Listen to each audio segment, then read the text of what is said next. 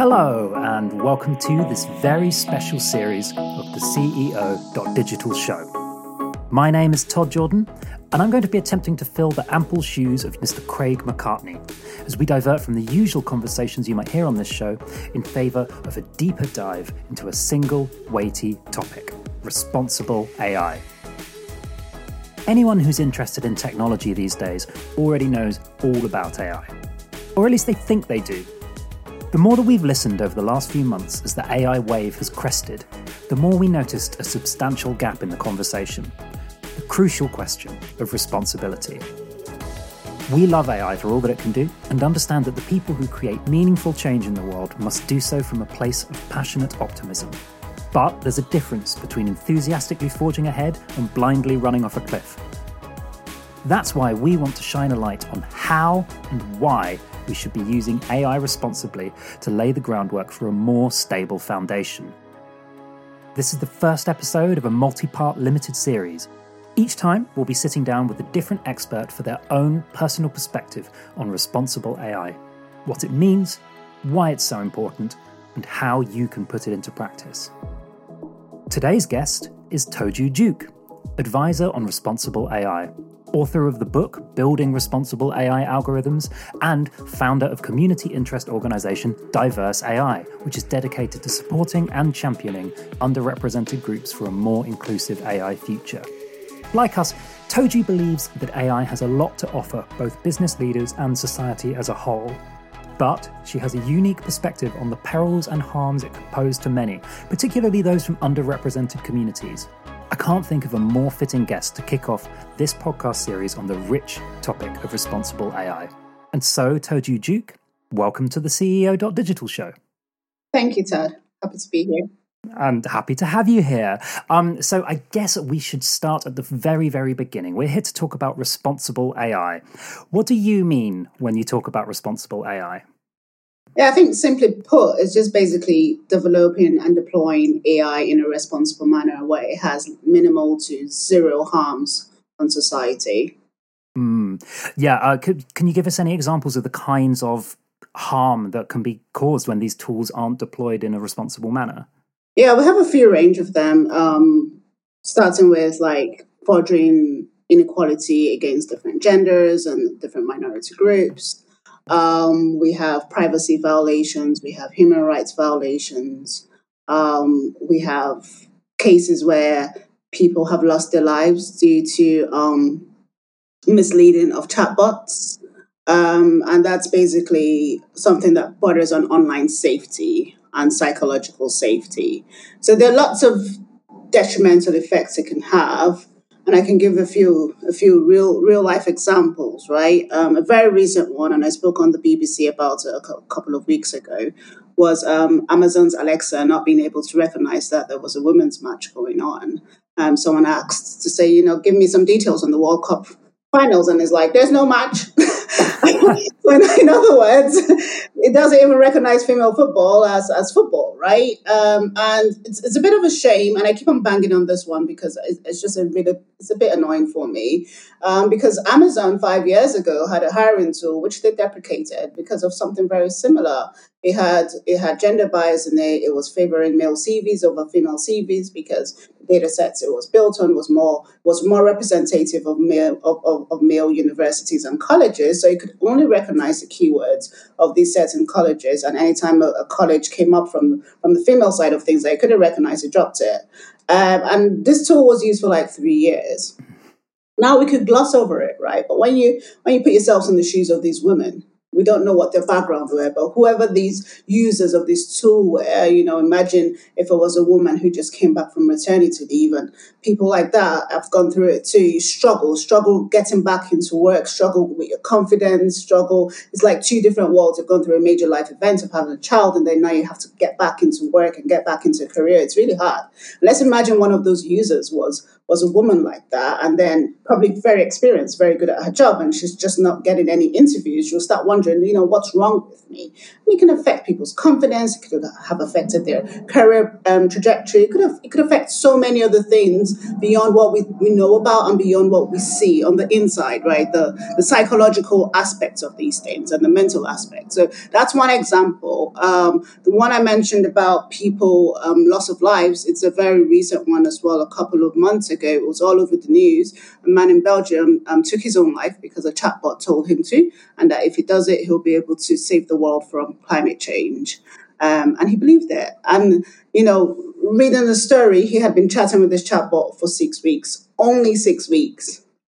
Of course, there he probably had some mental health issues going on, right? He couldn't have just been um, totally okay. But you know, it's it's very scary because if he was made aware, first of all, that AI hallucinates, um, or lies and doesn't say factual things and is actually not human. I think he knew it wasn't human, but the further you, you, you interact with technology, it doesn't have to be an AI, right? Even on social media. You tell, as human beings, we're social animals. We tend to have, you know, some form of attachments to to whatever we're interacting interacting with, whether it's a human, a pet, whatever it is, right? And I think that's what happened. Is you know he grew this sentimental attachment to it and just kept on wanting to chat with, chat with it.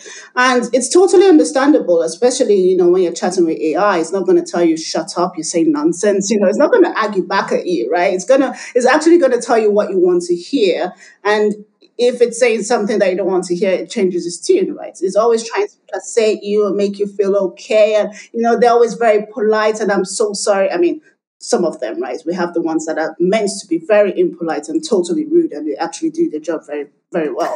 um, but yeah, so you know, in, in this case, this this young fella grew a very sentimental attachment to this thing, probably after work he just can't wait to chat with his new his new AI friends, right? And that that again begs around on on the ethical values of these things. Um, should should the owners of these different um, chatbots should they have a time limit on how much time people should interact with it? It's just very similar to parents who have kids and you always want to like limit their screen time, or if they have an iPad, you have like the child lock screen and the parental guide um, access and rules and all of that. It's like, do we as humans need that?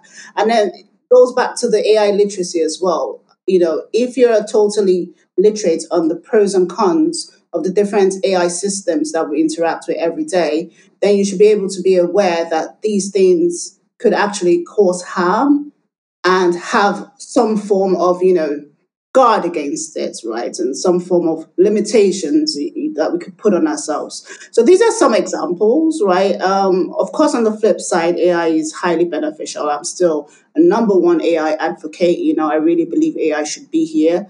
Um, do I agree with the pace that it's going? Probably not, but at the same time, it's kind of slowed down anyway. That's the thing. Is like it will have a, an, it will usually have a sudden strong, fast, rapid pace. And then, you know, we had the AI arms race that happened last year. And after that, there's only so much we can build within a year, right? There's only so much capability, new capabilities that we can build in these things. It, it, it, takes time. It takes time to do the research, to test it out, and then to launch it. Um, so right now, I'm, you know, I'm not worried about the pace anymore. Um, I really wasn't worried about the pace before. I was really just on the sidelines watching, but hopefully that answered your question. Yeah, I mean, there's there's an incredible amount of, of um, stuff to unpick there, uh, including some of those tragic stories, um, but also uh, comments on on the pace and um, the guardrails or, or, the lack thereof. I think so many people have just been shocked by how quickly. Uh, the sort of ramifications of this technology are starting to make themselves uh, appear. Um, you know, I, I always knew this, some of what is happening now. I always knew it was going to be possible in my lifetime. I think I thought it would be maybe 20 years down the road. I didn't realize it would be now. Um, so I was wondering, could you suggest any, maybe some basic ground rules that you think should be put in place to prevent some of those more tragic cases happening in future? Um, I suppose ground rules for both um, governing bodies or, or, or governments, but also for any of our listeners within their own organizations who, who are wanting to be responsible with their use of AI. Yeah, yeah, I, I, dug into into that in a lot of detail in my book, um, and I'll just cover some of it now. But you know, the different um, fields in, in responsible AI, right? And responsible AI is basically just talking about the implementation of some form of responsibility in, in the ML models that are being developed. Um, so, you know, the example I gave on Alexa um, and Amazon's hiring tool. That borders on, on a field called fairness, where basically what it says is whatever output and whatever results any AI machine gives, it has to be fair to every member of society, every subclass, and every group. And we have some groups that are called um, that, that are classed with protected attributes or protected characteristics by law, which basically means there are certain people, you know, in society, like people who identify as LGBTQ plus or women or children, you know, different people from minority and underrepresented groups normally should be treated fairly in whatever results come out. So if it's financial institutions and everything like that. So that's a standard law in the world in society, um, which organizations try to you know address. With ai though sometimes you know it circumvents this right? Um, so we have issues with with finance as well where um, people are not treated equally and you can apply for a mortgage and depending on what racial descent you are from you know it, it, will affect the type of mortgage you get um, and or your gender. So there was another example with apple card and you have a couple who's earning the same the same salary have the same credit score um, and when they applied for credits, the woman got less than the man, um, even if everything was the same. So this sort of biases happen. And in, in responsible AI, fairness is one way of addressing it. So different definitions of fairness depending on the use case. There are about 21 different ones. Um, and people can test the models for fairness depending on the use case. So you take a sample set of the population and the data set and test it for fairness metrics, right? we want to make sure that the results that are going to be deployed will be fair to different people in, society, especially the demographics that that um, application will target.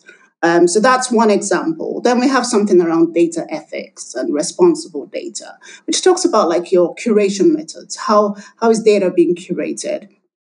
Is it in a responsible manner? Do, do, people even know that the data is being taken? Is it against their consent? Are they privy to it? Where is data being stored? Who has access to the data? Do you need the amount of data that you're actually going to use for that ML model, or could you use less data?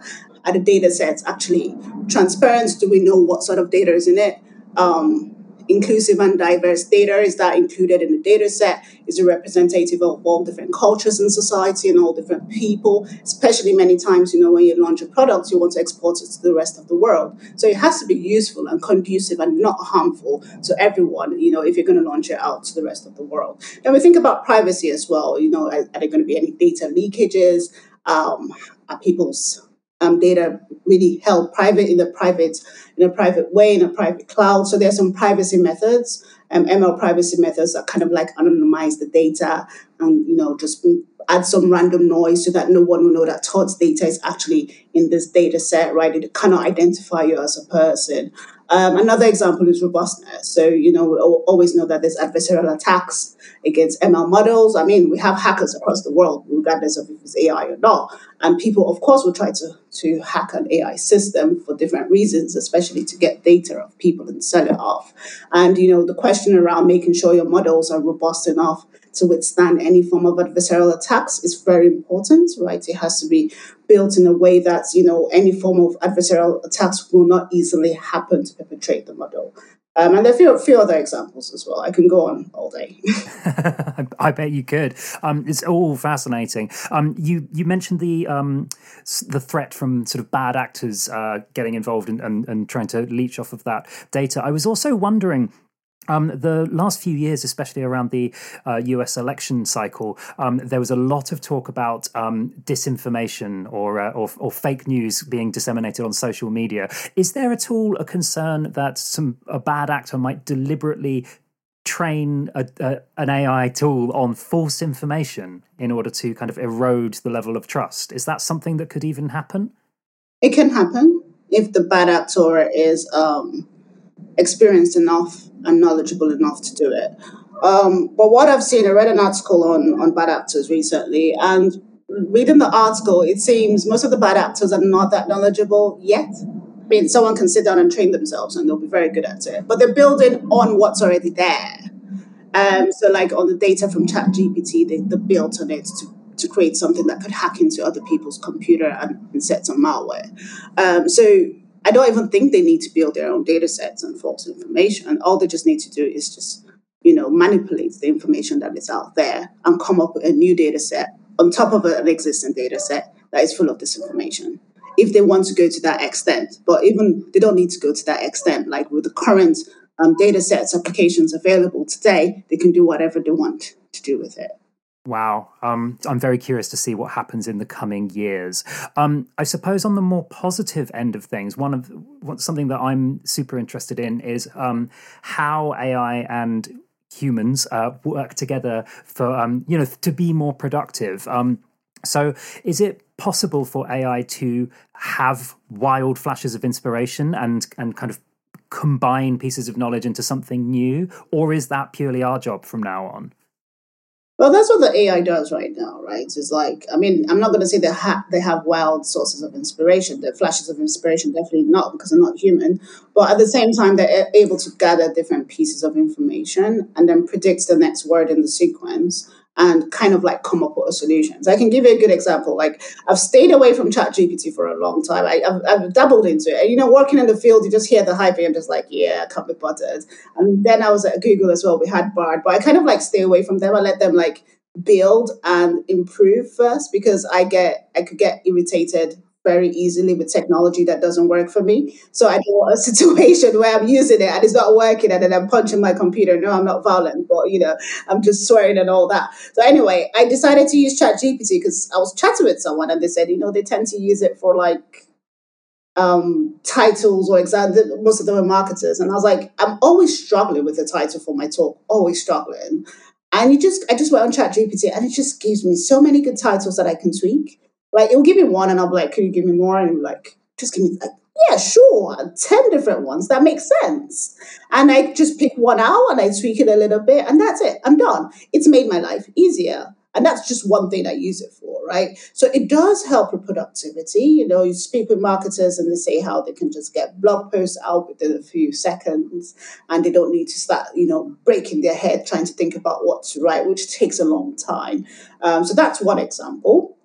I think when it comes to fact finding, that's where the problem lies, right? So I think it's okay to ask it to generate something, right? Some form of suggestions or give you some form of inspiration. Like when I was thinking of of giving a, one of my uh, company a name, I was like, give me names of a you know responsible AI company, and it came came up with stuff. But when I'm asking, okay, I'm like, can you tell me how many reviews my book has? I mean, the book was just just launched, it was just out a few a few days ago, so I know it doesn't have that. And it's like I can't because I do not have that data. My data has been built to 2021. Now I'm using the chat the GPT 3.5, which is the older version. I'm not using the paid one, of course. Cheapskate. I'm like, I'm not going to pay you AI for that. Um, no, I don't need to use that yet. But yeah, so you know. um when it comes to fact finding, we know that it has issues with fact finding. So the problem is with it is, you know, I could have just gotten so excited about ChatGPT. Hey, it's helping with my top titles, and then can you give me some more information about what Alan Turing did in 1956?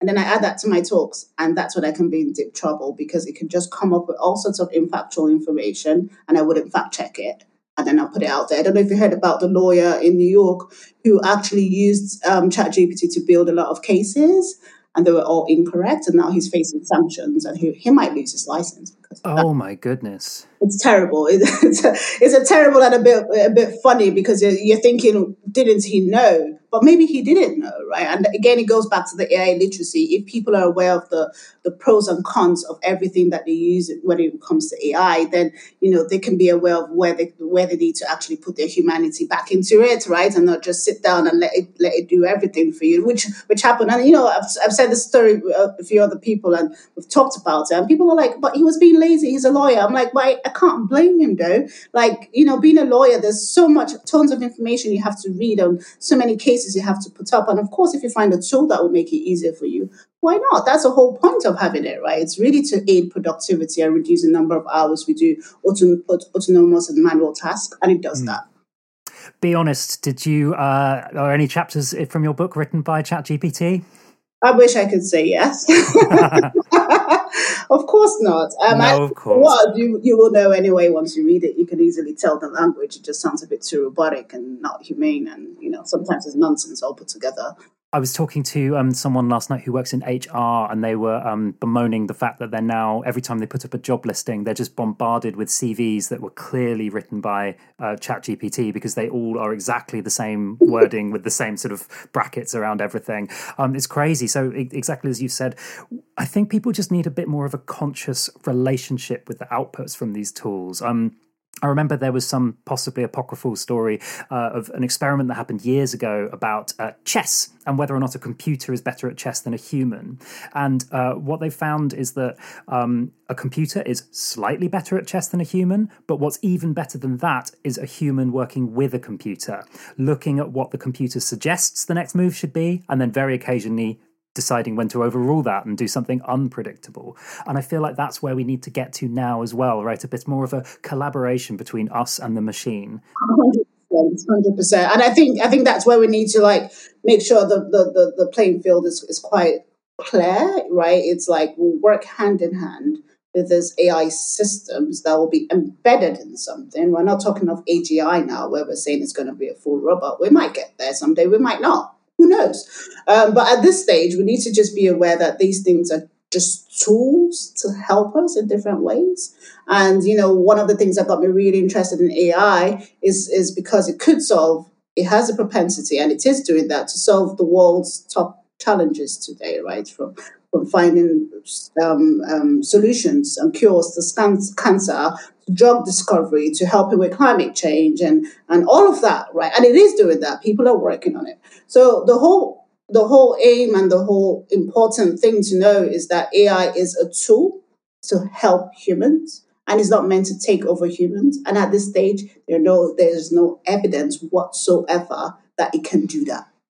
Um, and I don't think it will happen in the future. But of course, we we have to make sure that we're in charge, we're in control, we're the ones building these systems. If we see any emergent um, properties, which basically just means that these things are coming up with capabilities that they were not taught because they're being intelligent, right? They're feeding on data. So at the end of the day, based on the type of ML technology or technique that was used to build them. Sometimes, if it's reinforcement learning, you know, reinforcement is like they're giving them um, treats if they if they pass the test. So because of that, they know how to to make sure that they get a treat right, and they kind of like learn around it, which makes it sound a bit more human and humane. But again, they're just machines; they're just intelligent machines, and that's why it's called artificial intelligence. You know, they have some form of intelligence, but it's not human reasoning or capabilities, but it's still something. So assuming we get to a stage where they keep on showing these emergent properties, right? Even as humans, we're still we're still in the driving seat here. We should never get to a stage where we say, "Hey, they're out of our control." If we've done, if we, if it ever gets there,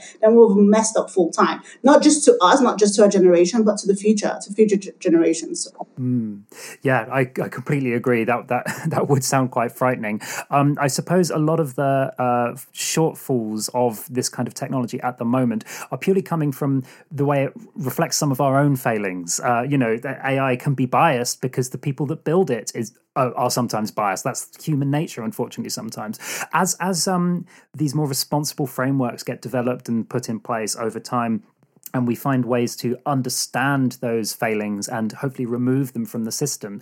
Do you foresee that AI could potentially help us as humans to become less biased by pointing out those issues for us and telling us when we're making those kinds of mistakes? Exactly. And, and you have a few research scientists and professors actually say that AI could reduce bias in society um, um, because they're not biased. They're not, you know, I don't want to say they're not born biased, but, you know, they're not built, they're not, they don't come out biased. It's, it's just based on the data that they're fed, right? The results are biased.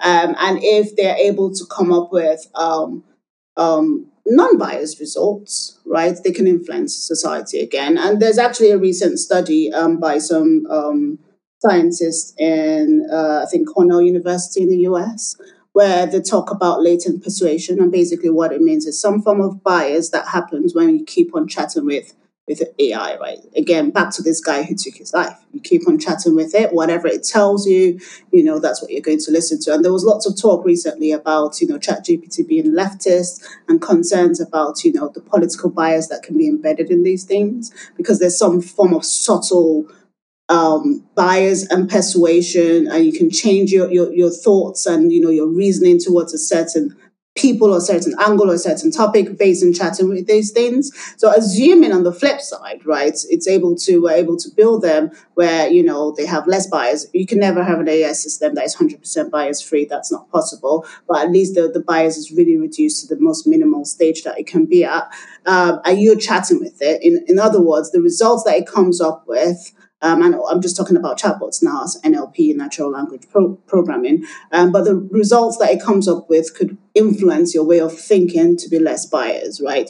Now, when we want to think about um, computer vision and you want to think about the text to image kind of outputs like Midjourney, Stability AI, again, they're biased, right? You do search for for maybe a man in Africa and you just see all sorts of gory, horrible images, and then you do a search for a man in somewhere else or even a CEO, and that happens in Google image search as well, and it just comes up with very um, westernized um, images, you know, and you have the blue eyes, the blonde face, and anything, blonde hair, sorry, blonde face, and anything that doesn't, that doesn't work there, you know, it, it's just, it's stereotypes, there's lots of stereotypes in, in the results, and again, that's perpetrating harmful biases and representational harms. Now, on the flip side, if we're able to solve that problem, then that means when people use these tools, the results that they see will be more representative and in favor of everyone in society. And that should hopefully influence and reduce the biases that exist in humans today.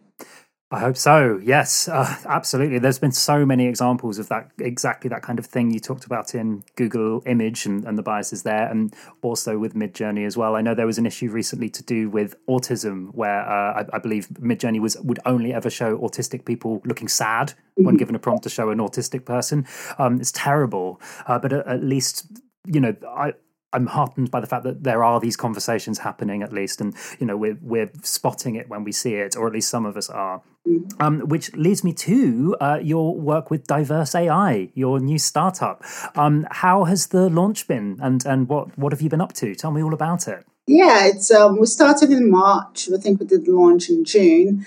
Um, we've built it on a like a three pronged approach. Um, so we want to champion people, want to collaborate and we want to create stuff. So we have different programs um, that we run. We run free educational activities, we run events, um, and um, we want to like build a build and foster a diverse community in AI, right? So support the people already working in the field and then attract more talent into the field to address some of these issues we're talking about, right? Because one of the issues um, with AI is we've talked about the buyers, we've talked about the privacy and everything else, but at the end of the day, it goes back to who's building these systems. And, you know, there's lots of unconscious bias, like we said, um, and of course you're going to build build stuff based on your lived experiences um, based on your experience where you live where you're from your societal context and and, and, and the culture your traditions and blah blah blah. Um, so we need more representation of different people in the world. And if we have a good representation of different people in the world building the systems in the same room together. And I'm pretty sure this this this issues we're talking about today will not be existent anymore because everyone will think about their own personal experience, their lived experience, the people that they know that look like them, talk like them, believe in what they believe in. And then we'll have systems that are more representative and less harmful. Um, so that's that's the whole idea behind diverse AI. Um, we've, we've launched a few free educational courses on our website. We're planning to do um, a liter- an AI literacy week with um, a few schools across London and Birmingham um, that come from like you know poor socio-economic statuses and live in, in poor neighborhoods who will probably never get to hear about AI till they've probably finished university or college or don't even get in. And we just want to at least introduce AI to them, AI for good, what AI does, and, and responsible AI as well. Um, and we have volunteers that are ready to do that. Um, we're also planning to host some form of monthly webinar series on AI, where we just have members of the community and other people just talk about what they do. We can have fireside chats, we can have in depth trainings, or we can just have panel discussions. Again, just engage our community and just drive further knowledge and education and awareness on the topic sounds like great work absolutely fantastic and really really excited for you to have launched that. Um, i'm glad it's going well. Um, so b- besides checking out some of those webinars and besides uh, reading your your excellent book uh, building responsible ai algorithms um, is what else can business leaders do uh, if they're maybe listening to, to this conversation that we're having and they're thinking, do you know what? Okay, I need to educate myself a bit more. I need to take some steps to protect my business from irresponsible AI, protect my staff, protect my community. What should people do? Where can they begin? Um, so I think I think you've said you said the first thing is educating yourself, right? So it's like you know um, paying attention to posts on LinkedIn. You can look for responsible AI, AI ethicists to like, you know, follow or connect with on LinkedIn, on Twitter, and see what posts they come up with. Because there's lots of information out there, lots of policies in place, there lots of um, new research papers that are being launched that talk about these things. I think beyond that, I think the next step is just thinking about AI in a responsible manner, coming up with AI principles. I think that's always the first thing. It borders on AI governance. You know, you want to say that if I'm going to develop any AI systems in my organization, these are, these are the sets, of things that they can do, and these are the things that we absolutely would not do. Like you know, use it to like um, um, build any weapons of mass destruction or nuclear weapons. You know, we don't want it to reinforce any societal biases. We don't want it to to leak any anybody's data. So it has to be really, really um, privacy um, um, built and conscious and things like that. So you have to decide what you you you want the AI applications in your organization to do versus what you absolutely wouldn't do.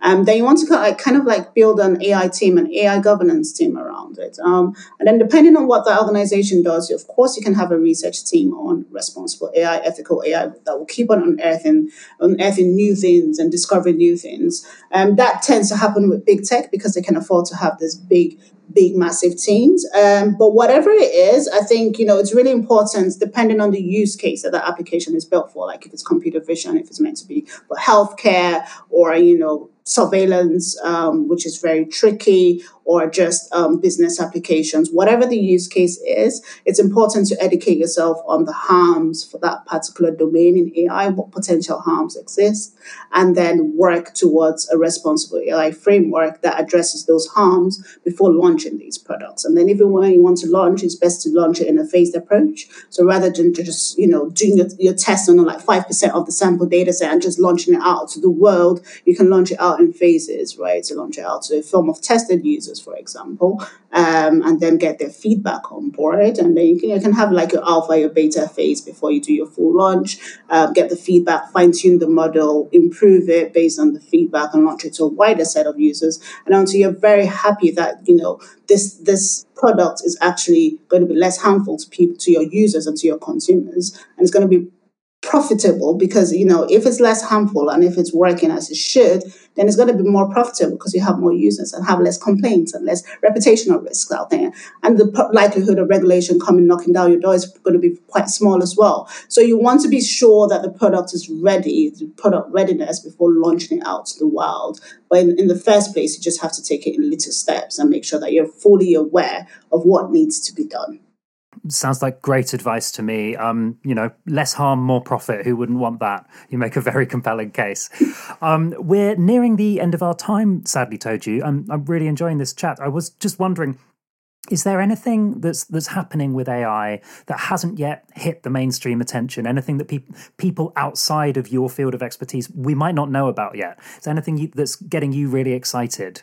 Yeah, there's um there's something I want to write about. Not another book, not yet, but um, you know, it's it's called um, human value AI alignment. So there's lots of talk within the field about building AI um, based on some form of alignment techniques that will re- reflect human values. And in other words, these issues we're talking about today, the AI will be programmed and built on human values, so it shouldn't have the kind of harms that is exhibiting today.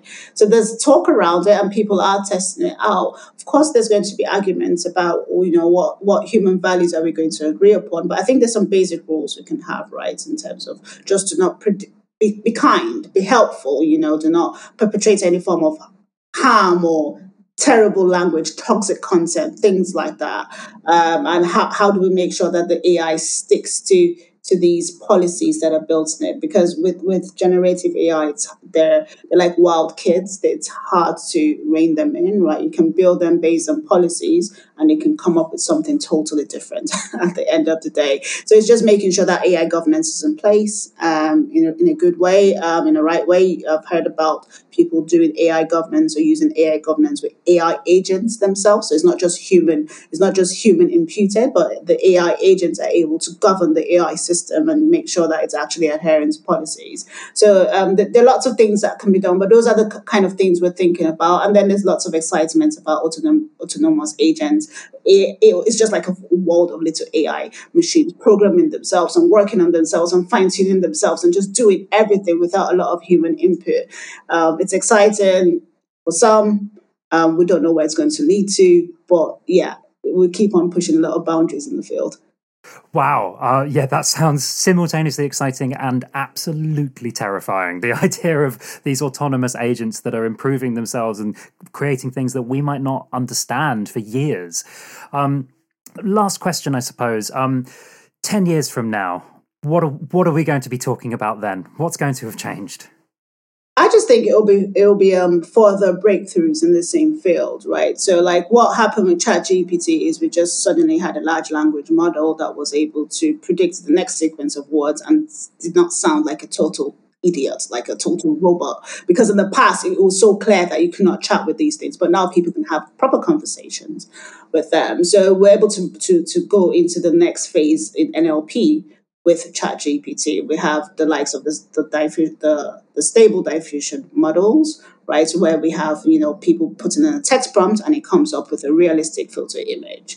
Um, what we're going to see is furtherance of that. So we already have like, think GPT-4 that is able to, to do text, image, and video, right? We're having people trying to work on having one system to be able to work with text, video, audio, and, and, and image. Now, if we're able to have all of that, all of those capabilities in one system working with you, then of course it's going to drive productivity and all that. And it might lead towards AGI, towards this dream of having one system that can do everything that you want. So I think in the field, everyone is trying to push the boundaries, the capabilities of these things, saying what next can happen. But one major thing that people are looking towards is just building one system that can do literally everything, right? It doesn't have to be in a human like form, right? But it's just having, you've heard, I don't know if you've heard of Microsoft Copilot, but you know, it's something similar. It's almost like similar to the Clippy Assistant, but it's able to bring in all the different data across all the different Microsoft products that clients are using and come up with something. So that's that's where it's all headed is like just bring everything together in one system as opposed to having it disjointed across different things. So probably in the next 10 years, I, I mean, you can't predict it, right? I didn't know GPT-4 would cause all of this last year. Yeah. you know, we just had Chat GPT, and the next thing we're hearing is Llama and Bard, and you know, there was just this sudden AI arms race. But I'm pretty sure in the next 10 years, we would at least have one system that can do as many things, as many different capabilities that it couldn't do before. Wow. Um, I'm certain that you're right, and I'm also certain there'll be other surprises that we cannot possibly predict. Um, thank you so much, Toju. Is there uh, anything that you'd like to add? Where, where can people find you online if they want to learn more? um, simple Toju Duke. I'm the only Toju Duke in the whole wide world I don't have an imposter or a deep fake. Um, but yeah, I'm on LinkedIn. I've got my website there. The book is literally everywhere. Um, I think people should read the book, even if they're not very tech savvy. I think it just it just um, educates people on the different potentials and harms of AI, and uh, it has its own technical bits, but that we can leave that for the ML folks to pick up. Fantastic. Yes, so that is a reminder for every, everybody to please, please go and check out Building Responsible AI Algorithms by Toju Duke, as well as um, reading more into the work that you're doing with uh, diverse AI. So thank you very, very much, Toju. I've really, really enjoyed our conversation today. Thanks, Todd. It was great chatting with you as well. Thanks again to Toju Duke for helping us scratch the surface of responsible AI. And thanks to you for listening. If you enjoyed this first episode in our Responsible AI series, please make sure you like and subscribe on wherever you get your podcasts and watch out for the next episode coming your way very soon. In the meantime, you can also visit CEO.digital for articles and more on responsible AI and throughout our back catalogue. Until next time, thanks for listening.